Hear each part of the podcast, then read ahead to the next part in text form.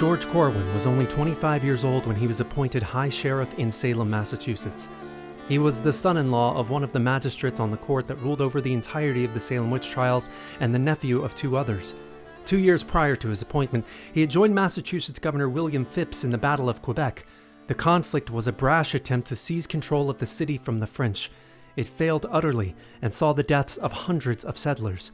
For his service, though, and no doubt owed to his integration with the Salem magisterial elite, Corwin was awarded the authority of enacting the court's justice as High Sheriff just as the hearings were escalating into an outright fervor. Our story begins weeks after Corwin's appointment, in the dead of a spring night, in the courtyard of a palatial Salem estate. The year is 1692. Orders, sir? We wait. Wait, sir? Just give me a minute. Footsteps lightly trod on Salem ground, approaching Corwin and his officers.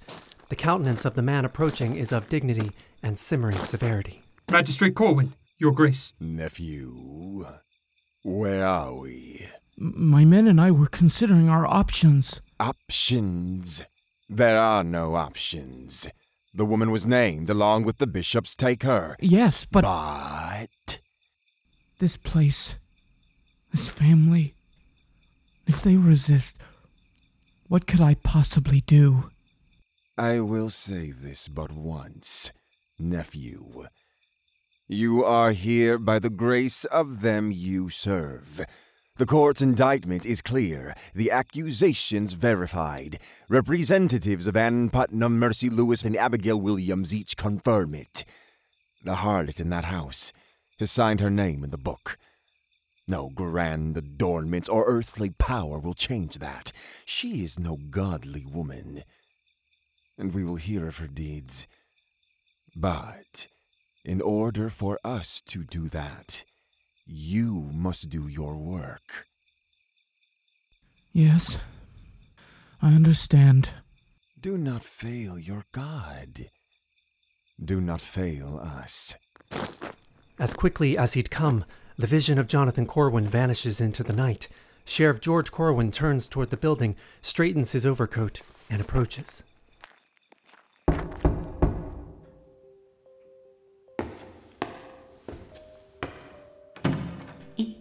Yes? It's High Sheriff Corwin. We're here for Mary. She's been named. Go and fetch your master. Inside the house, a couple sleeps on a large framed bed.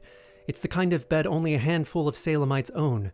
The room around them is sprawling, the home adorned with carefully curated international artifacts and an accumulated motley of family heirlooms treasured now for many generations. The man in the bed is named Philip English. At one time, and possibly even now, he is the wealthiest man in Salem. Originally hailing from the British Channel Islands, Philip has worked hard and learned much in his life. He owns a fleet of 21 trading ships. He's also invested in Salem itself and currently holds a large share of prime real estate in Salem town. He is a fastidious, proud keeper of his kingdom. Go and fetch your master. What? What hour is it? The woman in the bed is named Mary English. She also comes from a well connected, wealthy Salem real estate family. But Mary's progenitors are somewhat rougher than her husband's. They have been known to scrap, a trait which certainly has been passed to Mary. She, in a time when such is abnormal to say the least, runs various parts of her husband's merchant empire. Together, the Englishes represent one of the most preeminent families in not just Salem, but all of early America. They have friends in high places, a vast store of wealth, and are not to be trifled with. Who is that? What? At the door. Philip rises and leaves the bed. He walks down the steps and approaches the front door. It's all right. I'll speak with them. Good evening, sir. What's this about? Mary has been named. So? You mean to take her? Now? Yes, No, you'll not have her. Good night. Mr. English. It would be better for you if she came. Multiple people have submitted charges What against her. What those farmers yammer on about is no concern of ours. it is now. There are whispers of your midnight deeds as well. I'll not barge in. Go and fetch her.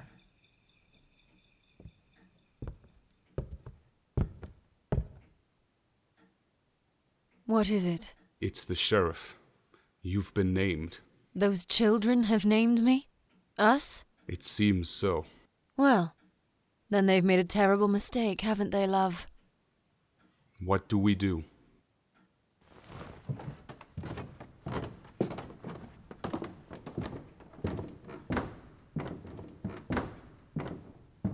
Go back down those stairs. Tell the little Corwin that your wife is asleep and distempered, and should she be roused into wakefulness, there's no telling what peaks the volume of her voice will reach as she screeches through the Salem night.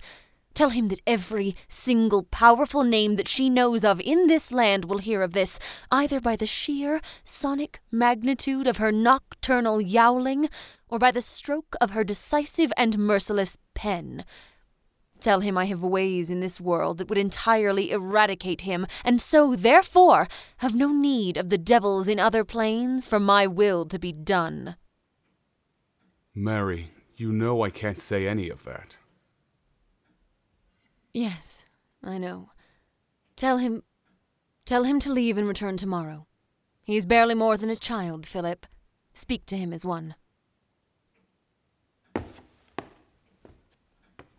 She'll not come. What did you say? I, I am an officer of the she High says Court. come back tomorrow. She says if you take her tonight, she will fight you at every turn. She'll see to it that all of our friends descend on this arrest.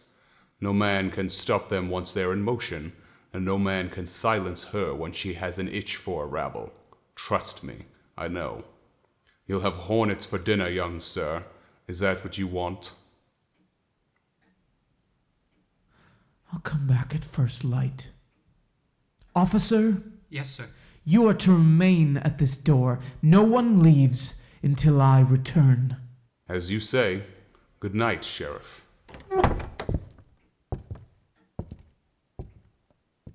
Well, He'll return tomorrow. every day they take more people. There'll be no end to it. What are we going to do? Do you suppose it's all just farmer superstition? What? The girls, what they see. Do you think there's any truth in it? Not when they look to us.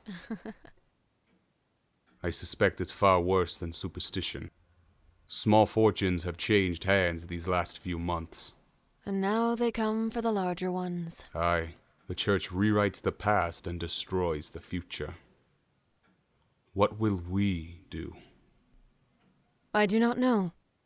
But I will, Philip. Aye, you will.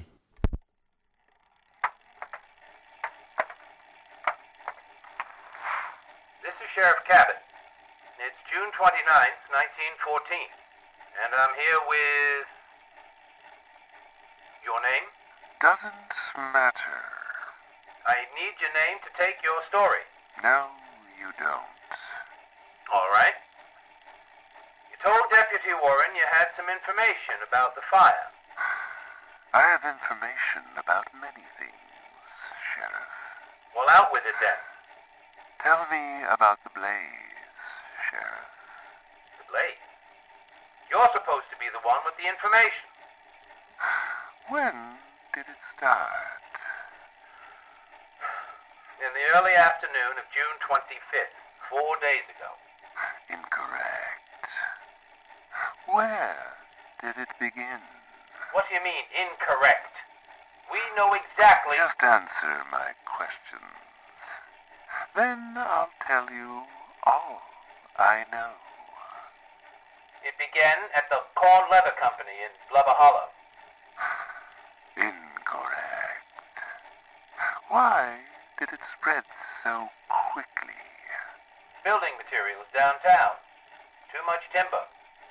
They've been warning this could happen for years. Incorrect again. I know. Question. What started the fire? Sunlight, we think. It sparks some celluloid. Spread to chemicals nearby. Incorrect. The following morning, High Sheriff George Corwin arrives in the early morning hours to arrest Mary. She answers the door in her bedclothes.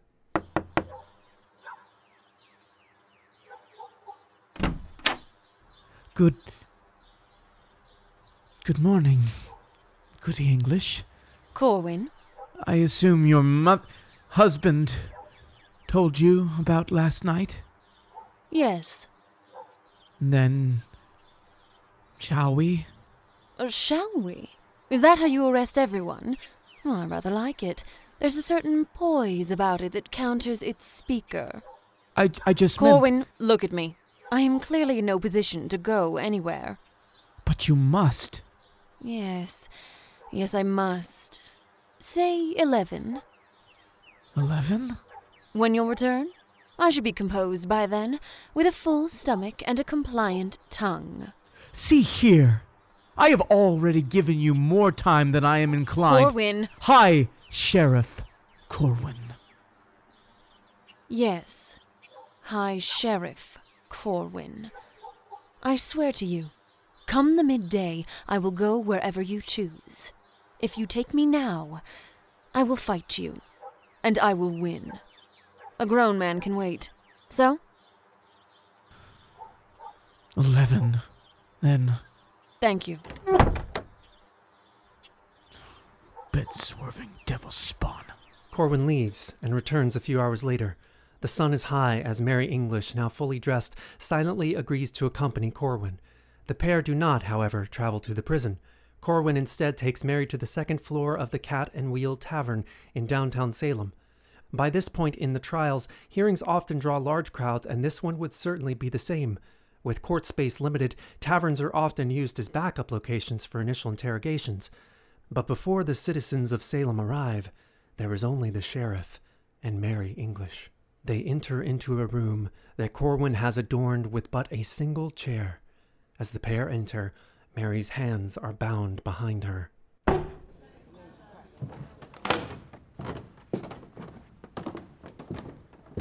Please sit. Are we to be here long? I'm rather anxious to get on with whatever comes next.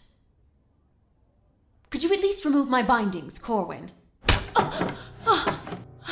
You don't understand this. You don't understand where you are. Look around you, witch. Do you see great powers in the shadows waiting to spring to your defense? Because I see none. I see only you and me. I know what you did. What I did? Your daughter. Her father was with the crown for five entire months, three Augusts prior, and yet you had a spring babe only four months after his return. Curious. Philip and I understand each other. That may be true. But does God see it the same way? Ah, yes. Now you're beginning to understand. It's all right, of course. I've done things in my past too. Just last year, there was the raid outside of town. Do you remember? Two dozen savages in the night. Oh, I don't blame you. I wouldn't want to remember either. I didn't see much of it, but what I did observe would make the devil weep. I was indisposed, you see. Just as the attack began, something rather curious occurred. George Corwin inches closer to the still bound Mary English. Goody English, have you ever had a moment of perfect understanding? One so clear that it made everything before seem dimmed somehow. One you were certain must come from God? No. Pity. I remember hearing the wails began from the tree line near the water. I was close, so I went to investigate. Having dealt with this kind before, I knew that remaining hidden would be the best option. So I entered the woods north of the entry point of their raid. After only a few paces, a sudden movement startled me. I drew my weapon, ready to kill. Imagine my surprise when a young, dark girl of no more than eleven should step out from behind a tree with her arms raised Her eyes danced wildly in the night. I could tell she was confused. Something had not gone according to plan. From some quiet place within me, I knew that I must take her. Corwin now looms directly over Mary. And perhaps she knew some of our language. Perhaps she could be persuaded to talk. Perhaps she was useful as a ransom. I told myself all these things and more, but the truth is, I just wanted her. I wanted to. Oh, I don't know what exactly, but this morning, when you came to the door, I remembered the feeling. It was the same, Mary. Hi, Sheriff. You have. Oh, please. I only want to tell you this story and then we'll get on with what comes next. I took the girl to my home. I have a, a root cellar that flooded the month before and so was empty at the time. Actually, it was very much like this room. I tied her to a chair. I asked her a great many things. She just stared down at the compacted earth at our feet, not a single utterance, no emotion, nothing. Finally, after two days, the girl relented. And of course, I couldn't understand a word of what she said, but the curious thing was, it wasn't any conversational persuasion that ultimately ended her silence. It was this. George Corwin leans down and places his hand around Mary's neck. He squeezes lightly. Just this. So simple. So elegant. You have something I want. My hand can extract it from you. And since it can, why shouldn't it? Why should God give me this strength if not to use it? Am I not of Him? Am I not doing His will by eradicating godlessness from His new land?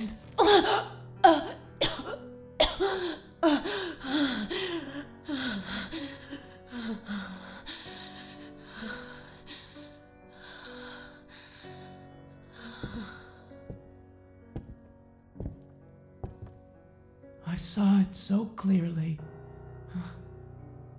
I kept my hand there and, until the girl turned cold, and I felt nothing. Because she was nothing. They are nothing. This hand, Mary, it holds such dominion over the bodies of the wicked, such dominion over you. You have done evil, have you not? Everyone has. George Corwin raises his hand and places it on Mary's shoulder. Oh, but you have done more. You are in league with the devil, are you not? I. No. I am not. Corwin moves his hand to her neck and delicately runs his index finger along her rapidly reddening skin. Do you know where I'll be mere days from now? Back at your mansion. To take your silly husband. Oh, but he won't come here. Very few people want to see the men questioned, you see. There's no sport in it. I'll take him to my root cellar. Unless, of course, there's a reason not to. Corwin places his hand on Mary's neck and begins to squeeze. Did you sign your name in the book? Answer me! father. You are but a devil's whore, are you not? Yes, that's what you are. That's why you and your husband hold such as it is in sway on this earth. You Give have sold yourself. You will give yourself to me now. Who's there? Me, nephew. Is it done? George Corwin removes his hand from Mary. He looks into her bloodshot eyes. Do you understand now, Mary? Yes. Good. Very good. Corwin walks to the door, unlocks, and opens it. Ah, good afternoon, goody English. I trust my nephew has transferred you here in a fashion accustomed to your liking. He. He has. Very good. Now, let us attend the matter of your bond. I suggest thirty pounds sterling. What say you, nephew? Mary's hearing took place in the following days. She then was moved to the Salem dungeons to await further examination and ultimately a formal trial. The hangings had begun. While Bridget Bishop was the first to die, several others followed in rapid succession. There seemed to be no end in sight. You done with your little show? Are you gonna start answering some questions, or am I wasting my time? It's miraculous the number of tourists that are in Salem right now. How many do you suppose came here to gawk at the ashes? Half a million, we think. So far. That's humorous. It won't be the last time Salem's tragedies bring hungry eyes to town. All right, Sheriff. Begin. Ask me what I asked you. When did the fire start? September 19th, 1692. You're insane. Where is next, Sheriff? Where did the fire begin? That depends on your perspective. Some would say at the very same spot that a sturdy ash tree on a craggy hill once stood. Nearby Korn Leather, but not at the same location. Others, like me, would say it actually began in a field on the other side of town. There's no way it began on the Just other. keep going. Why did it spread so quickly? Someone willed it to. Who? I shall take that to mean what started the fire? Sure. For now, A dead man.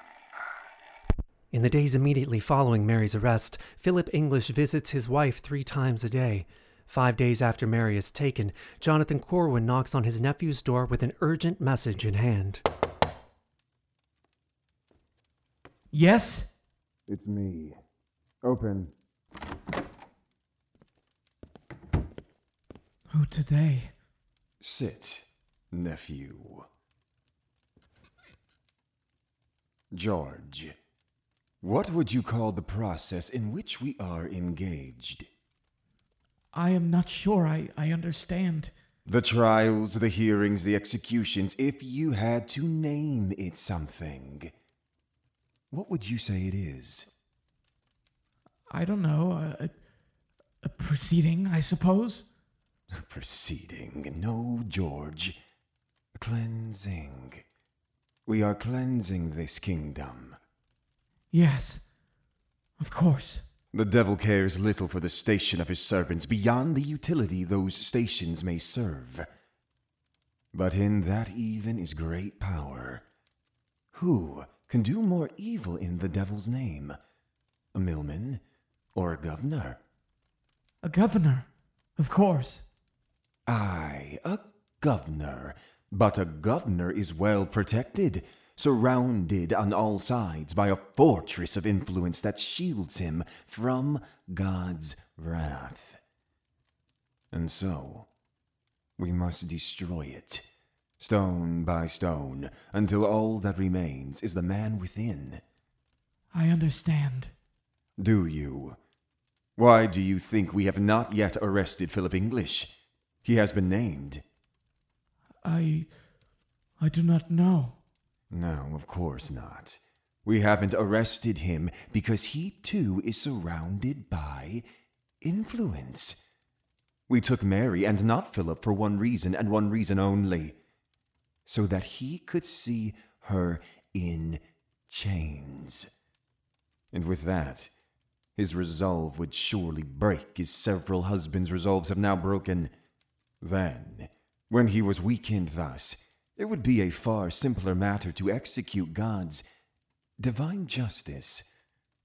But I hear he visits Mary three times a day.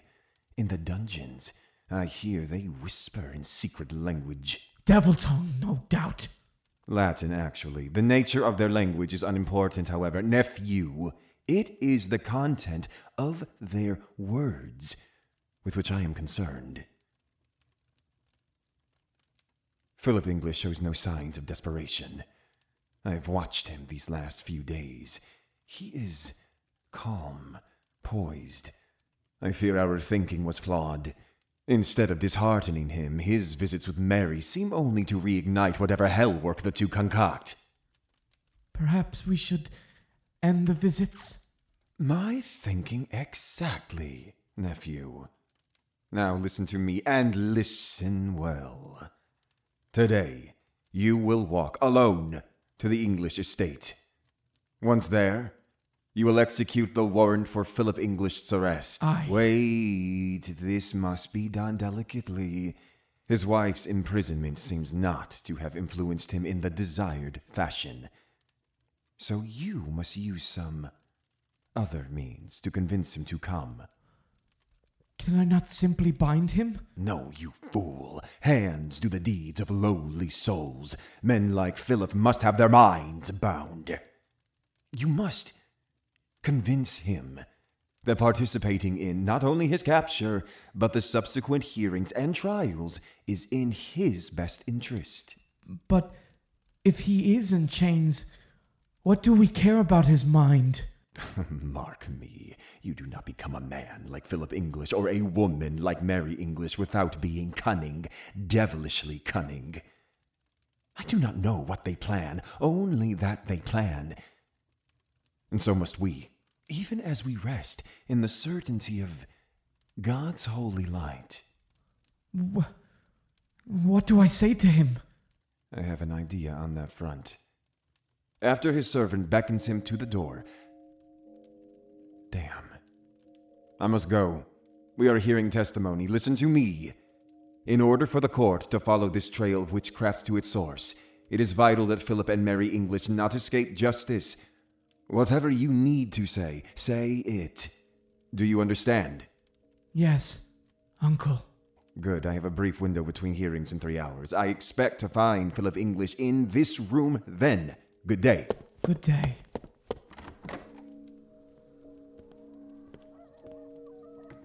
An hour later, George Corwin walks alone to the English mansion and knocks on the large door.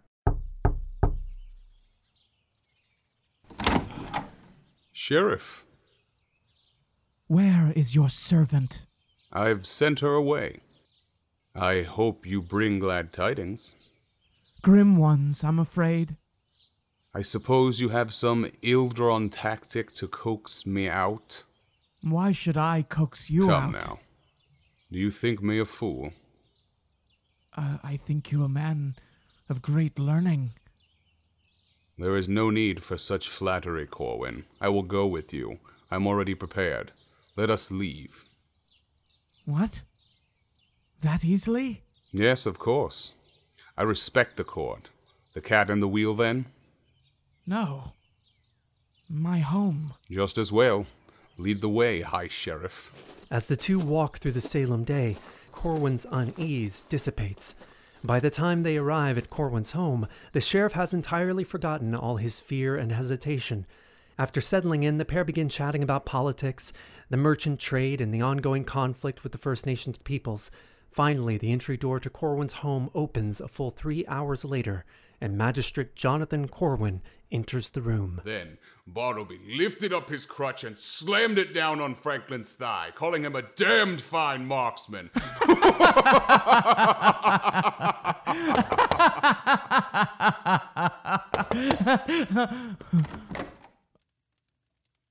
Uncle? Nephew, I see your day's deeds were successfully executed. He's quite the sheriff, is he not? Yes, quite. Well then, shall we begin? No audience? Not tonight. A shame. Philip English, you stand accused of witchcraft. Multiple witnesses have accused you of spectral contact and abuse.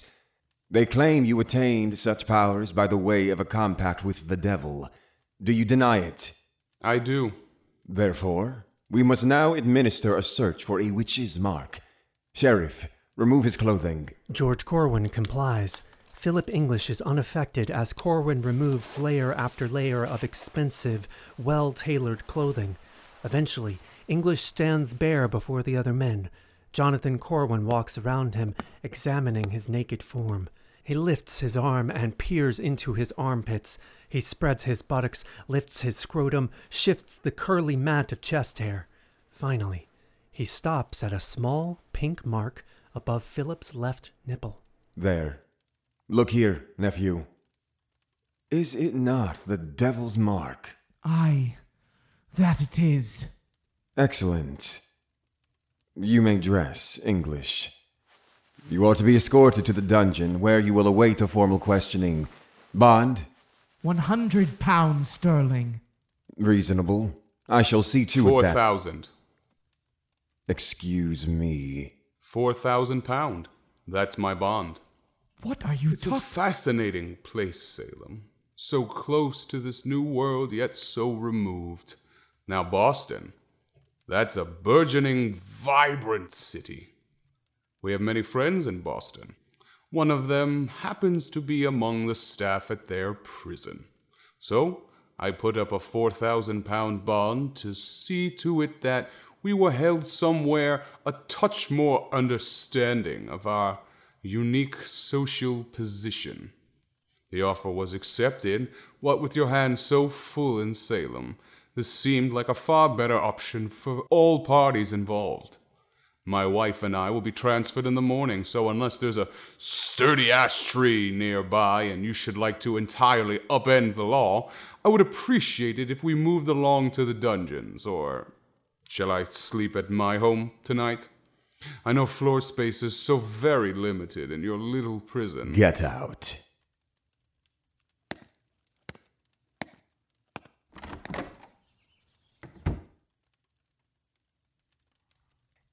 Nephew. Wait, I couldn't have known. I heard you loose tongued and jolly with him even as I entered. Did you not stop to consider why he was so jovial? I did. And yet, I did not hear you questioning him to get to the root of it. Did you ask him a single thing once you entered this house? I don't have time for you.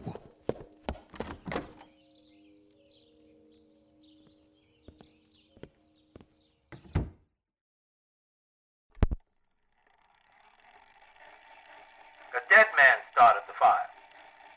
Do you know how crazy that sounds? Many things are crazy. Why should I be different? Why should you? You may now ask for more information on any of our four answers, and I will divulge. Why did it spread so quickly? Did someone spread it purposely? Is that what you mean by someone willed it so? The easy answer is that we are in a drought. I would have thought your men would have surmised the connection. The more difficult answer is that the man who willed it to be so was also in a drought. There's a strange line between things here. It's unlike any place I've ever been. So you traveled. Oh, yes, very much. I have seen a great many things. And how are we different here? What's this line business?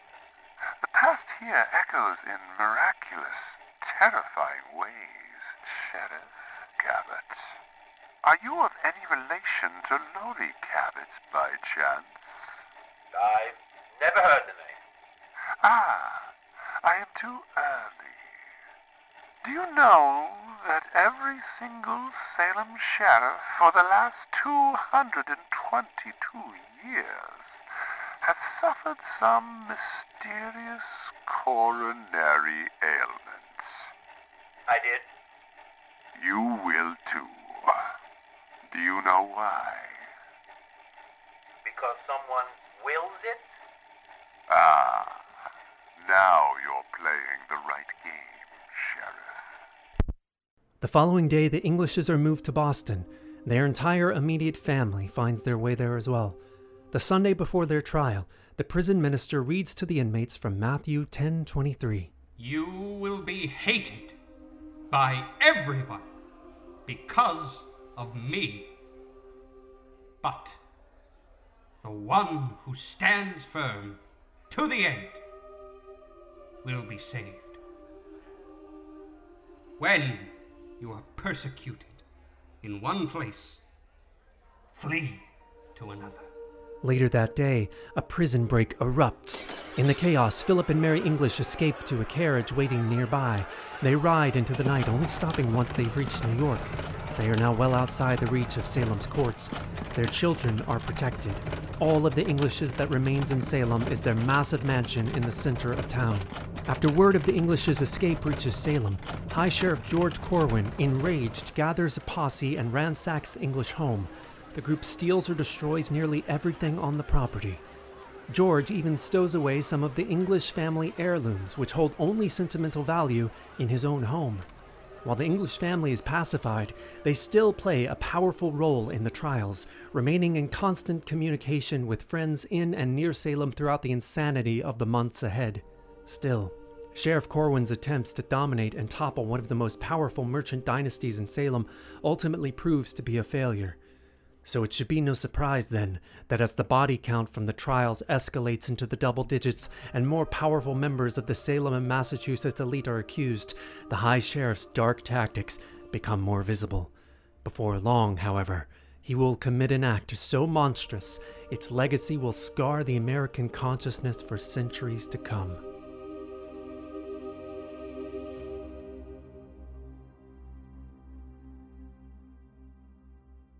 Giles Corey, you stand charged of wizardry by the members of this community. What say you? I never did hurt them. But your image did. In the dead of night. Tell us what your spirit did to these girls. I have done nothing to damage them. Have you never entered a contract with the devil? I never did. What temptations have you had? Temptations? Yes, temptations towards the devil's way. I. Uh, I never had temptations in my life. John Hathorne, trial magistrate, another relative of George Corwin, and colloquially known as the hanging judge for his punishment predilections, enters the interrogation. What? Have you lived without temptation? We have it on testimony that you have been tempted to leave Salem, perhaps even to leave this world, which, as you know, is the deepest affront against our God. Many in Salem have heard of it. I only meant. Giles Corey, you have been marked by Sarah Bibber. She claims you were frightened by a hellspawn in your cowhouse. I never saw nothing but my cattle. Tell the truth. What was it frightened you? Nothing frightened me. Nothing frightens me now. We have three witnesses here that claim you told them directly you'd seen a terrible beast, one not of this world. I do not remember it. Abigail Halls. Stand, girl. Recount to us now what you did the day before last. I have seen sights and been scared. I have seen dogs. Ordinary dogs? Devil dogs. They come to me in the woods with a dark man. He offered me many fine things if I would but follow his will. And what was his will? To serve him. To sign my name alongside Giles Corey's and the rest of the Night Flock. He say Giles Corey will crush me to death if I do not sign. He say. Edgar. Giles Corey, you stand accused. Dozens of your neighbors have entered charges against you. Now comes the time. Enter your plea. Guilty or innocent, man? You must enter a plea. Giles Corey steps away from the pew. He looks around the room. His gaze scans the faces of everyone he's ever wronged. He draws a deep breath and returns his focus to the magistrates at the front of the chamber. Guilty or innocent? With not a sound escaping his lips, Giles Corey simply shakes his head. Jonathan Corwin rises to his feet. Enter a plea. Giles shakes his head again. Sheriff Corwin, take this man away. Hold him until he has come to his senses. Everyone else, dismissed. George Corwin takes Giles Corey away in chains.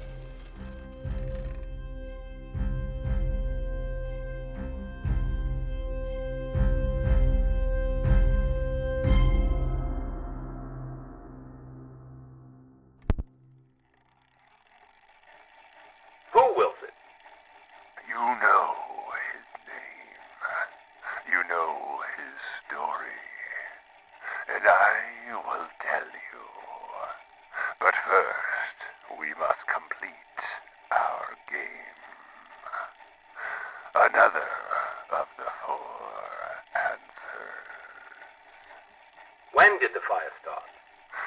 Yes, that is the correct question and answer. Remember, I said 1692. The witch trial. not just the trials, a certain date. September 19th. Do you know it? No. I think it's close to the end. That it is. Later that night, the sheriff and his uncle speak at George's home. It is clever, refusing to enter a plea. Clever. It's devilish, is what it is. Still, I admit there is a sharp point to his tactic. Will he confess, do you think? Not of his own accord. His wife, Martha, has been in chains for weeks. He'll not be pressed on that front either, it seems. Pressed. His specter, the girls say, sits on their chests until they cannot draw breath. Vicious magic, that. Nephew, I grow weary of these proceedings. There rises so much resistance to God's divine will. Yes. And so few tools to root out them that resist. Giles Corey must confess. Of that I have no doubt. He holds sway, even among them that hate him. The evidence against him is quite a deal larger than most of the accused. If we cannot root out the devil here, and quickly, I shudder at our prospects for the future. What would you have me do?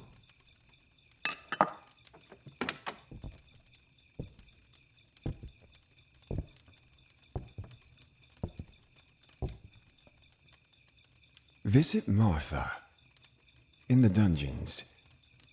See if she would speak to him, convince him.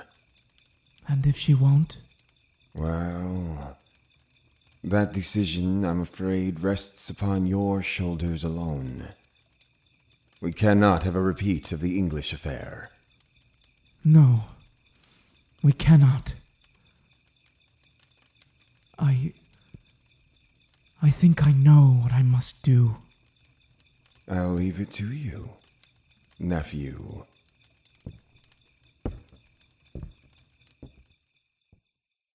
That night, George Corwin travels to the dungeon to meet Martha Corey.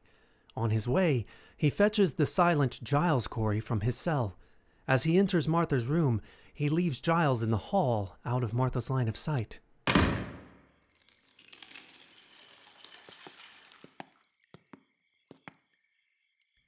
Goody Corey. Have you been fed tonight? Yes. Good. That's good. Why are you here, Corwin? Have you come to hurt me? You are a godly woman, Martha. I am sure you have heard of your husband's silence in the court. One of the exceedingly rare moments of silence from that man, I assure you. You seem displeased with him, Goody Corey. I come to you with a request. By this time tomorrow, your husband's plea must be recorded. And by your estimation, how is one in chains such as I a player in this tale? If you would speak with him, implore him to respect the sanctity of our proceedings. The sanctity? Did you say the sanctity? Yes. Or at least the authority. If he does not speak, I fear I must do something I am not sure I am prepared to do. Ah, now I see you, child. Now I see you plain. Will you speak with him? He is here. Just outside.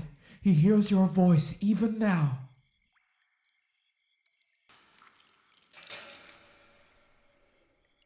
No.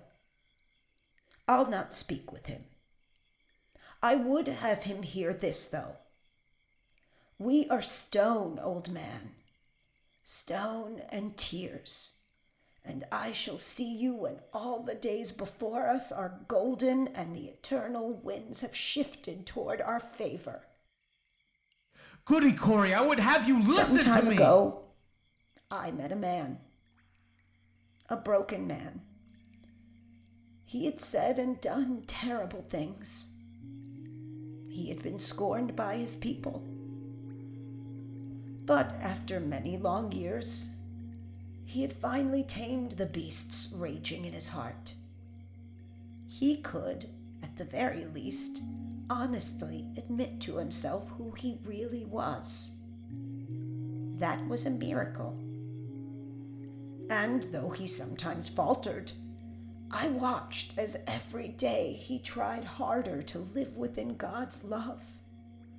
The man broke and repaired my heart every day. He still does. He is my exact opposite, this man. He is loud and angry and vengeful in the light, but quiet and simple and godly in the dark. How is that your opposite? Please, I don't understand what you mean. Am I to do this thing? This terrible thing? Or can you help me? Corwin, you are before me and my kin and my God of little consequence. We have held fast to our ways, and we will endure for it, even if you kill us. Especially if you kill us.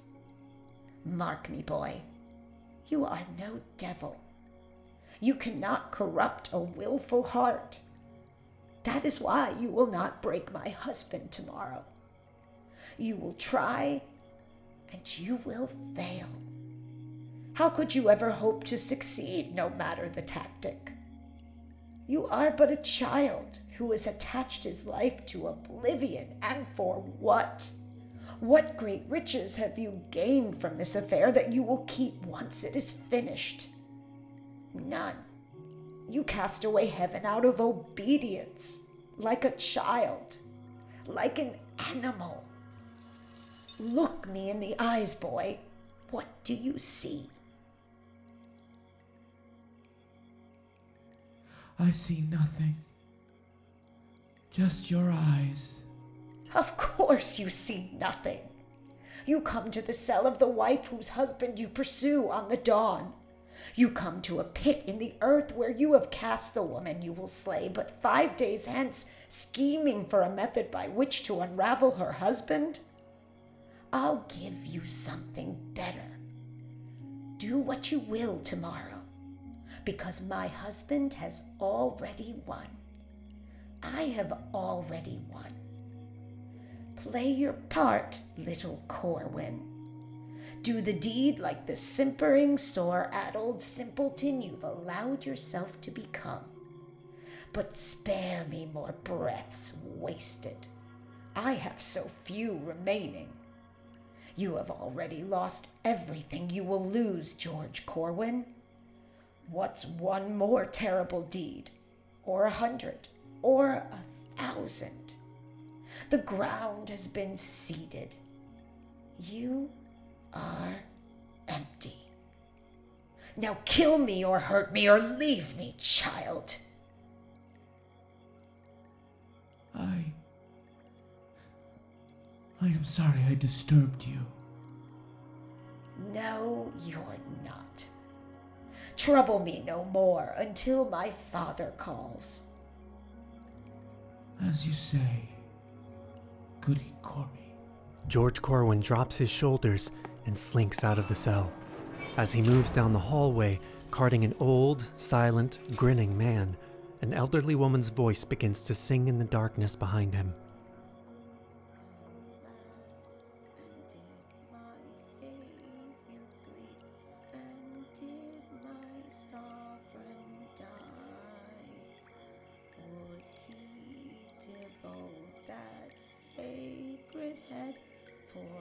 Such a worm as I. Was it for crimes that I have done? He groaned upon the tree. Amazing pity, grace unknown, and love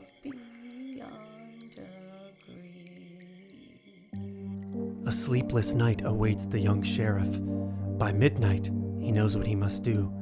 It appears as a revelation in an unquiet dream. He awakes and immediately travels to a darkened field just outside of Salem town. There, he gathers his materials and prepares for the events to come. On the dawn, George Corwin composes himself, collects Giles Corey, a handful of officers, and a walking stick. He transports them all to the field. He stretches Giles out on a long wooden plank and instructs his officers to bind his limbs. A pile of large gray stones wait beside the old man. Onlookers quickly accumulate. Everyone, George, Giles, the Watchers, everyone knows what's coming, though few can believe it. Giles Corey, you stand accused of witchcraft. Owing to the laws of the court of Oyer and Terminer, you must enter a plea. How do you plead? Corwin slowly collects a second plank and places it on Corey's chest. Once it is positioned, Corwin directs his officers. Five stones. The men comply. They place five large, heavy stones on Corey's chest. The old man gasps for air. What is your plea? Guilty or innocent?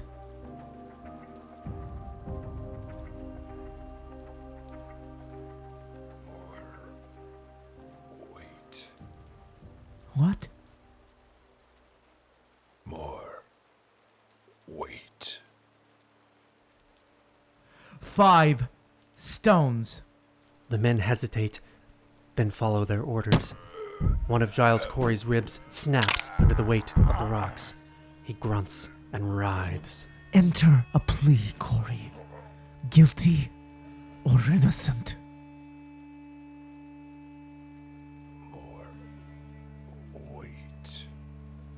The crowd is silent. Everyone looks to George Corwin.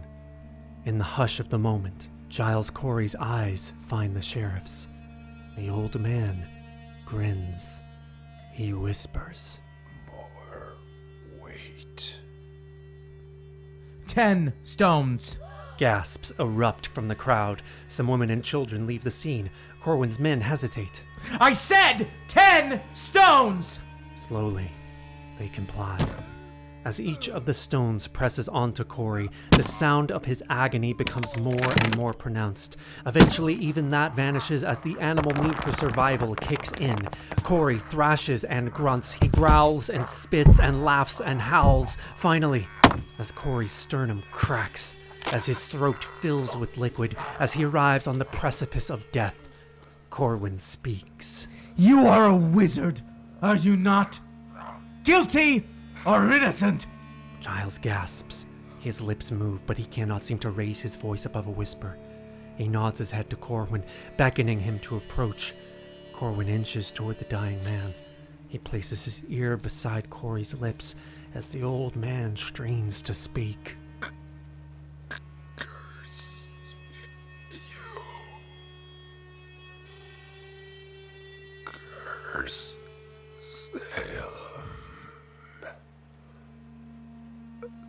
The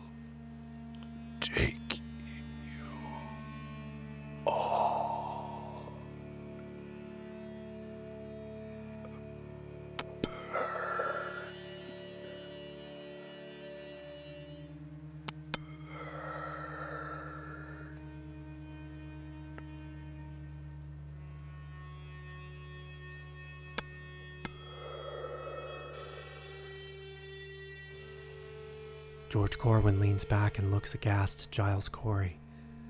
A strained, delirious, maniacal grin paints the old man's jagged jaw.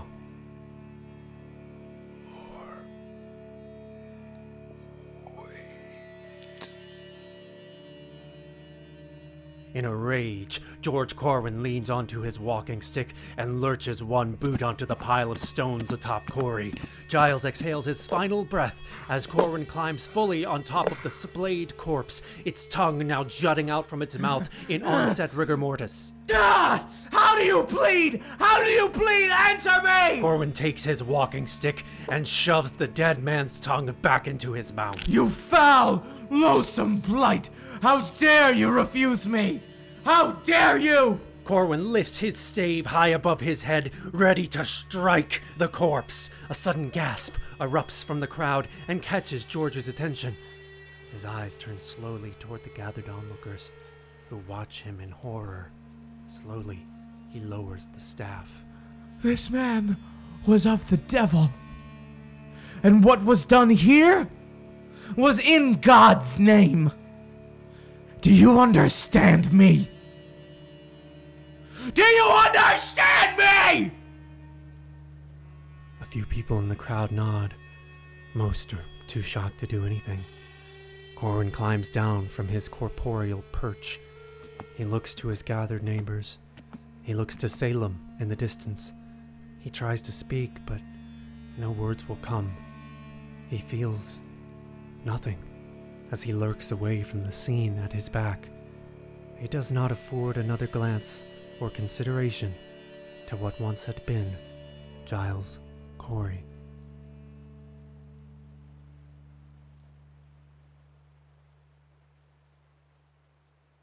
Shortly after Giles's pressing, Martha Corey was hanged. They were the only husband and wife pair to be executed in the Salem witch trials. Their land remained in their family, their estate secured. Not so fortunate were Philip and Mary English. When the trials ended, Philip had no desire to return to the place and the people that had nearly killed them both. Mary, however, was desperate for home. They returned to Salem the year after the trials. Unfortunately, Mary wouldn't enjoy it for long. Mere months after their homecoming, Mary died of natural causes. Philip was crushed. For the rest of his long life, he made getting revenge on Corwin and the magisterial elites in Salem a primary focus. He sued George Corwin directly, over and over again, seeking the return of his precious family heirlooms and some remuneration for the massive wealth he lost as a result of the trials. All told, Philip English's estimated losses were between seven and ten thousand pounds sterling. A few years after the trials, the courts began to recompensate the victims of the hysteria. Philip only claimed 1,183 pounds sterling for recompensation, completely ignoring his 4,000 pound bond and most of his losses. Of that, he was awarded merely 200 pounds. To put that into modern perspective, Philip English likely lost over a million 2020 American dollars. Of that, he asked for a little over $300,000 in remuneration. He received only a little over $50,000. But the remaining Englishes actually fared decently well financially after the trials. This was largely owed to a swift decision in the days following Mary's arrest. Then, it seems, Philip had used one of his many ships to cart the family's most valuable possessions out to sea. When they returned to Salem, the ship docked in the port, and the English family's wealth was, at least partially, restored. There is little doubt in the mind of many that this was, in fact, Mary's idea.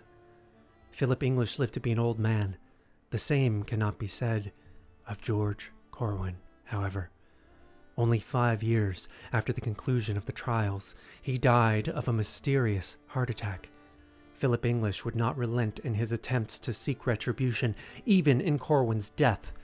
English successfully sued Corwin's estate, which meant that Corwin's remaining family must pay for their direct crimes against the English family. Some local legends claim that Philip English, in an attempt to collect the payment that his lawsuit had afforded him, claimed that he owned the lien on the sheriff's corpse. Corwin's family, endeavoring to protect his body, interred him in the same root cellar where he had reportedly tortured the accused. Lydia, Corwin's widow, eventually relented and returned the heirlooms to Philip English. Following this, Corwin's body was relocated to the Broad Street Cemetery in Salem, where he remains to this day. The Corwin house was torn down some time ago, these days, the land is occupied by a boutique hotel, which is, reportedly, quite haunted by George Corwin's ghost. They say he chokes guests in the night. But George Corwin's specter and legacy pale in comparison to Giles Corey's. Only two answers remain, Sheriff. Are you beginning to understand. I, I don't feel well. That will pass. I am waiting. Where did it start? You said maybe by Korn Leather. Maybe in a field. Which is it? Near Korn is where 19 lost their lives at the end of a rope. The field is where one did beneath a pile of earth. Condemned. And Giles. I. I saw their faces, bulging, yellowed eyes. I smelled the waste to evacuate their shells. I watched their children weep and grow into broken people who broke other people.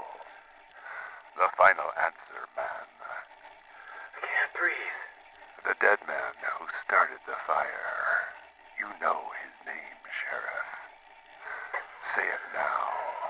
Be free from this. I can't. I can't. Say it.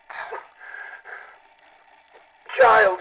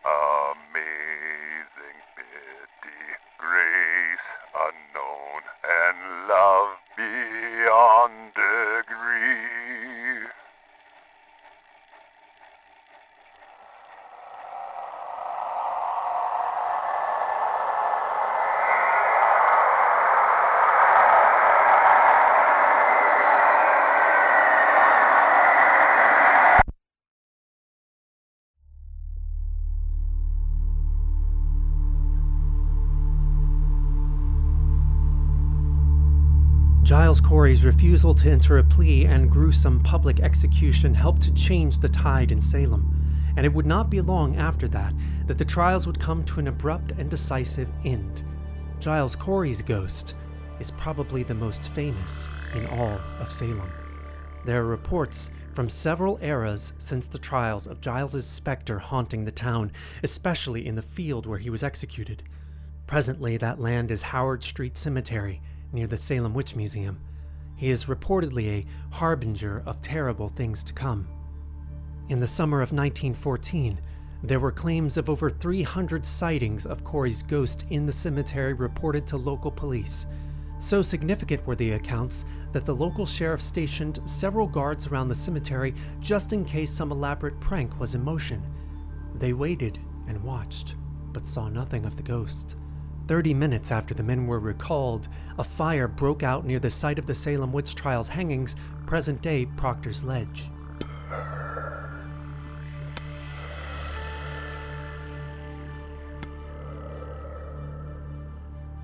The fire destroyed nearly two thirds of Salem and would have done more damage if not for a mysterious shift in the wind. Many claim the fire and other horrifying Salem events before and since are the work of Giles's dying curse, which still haunts Salem's sheriffs, residents, and visitors to this very day.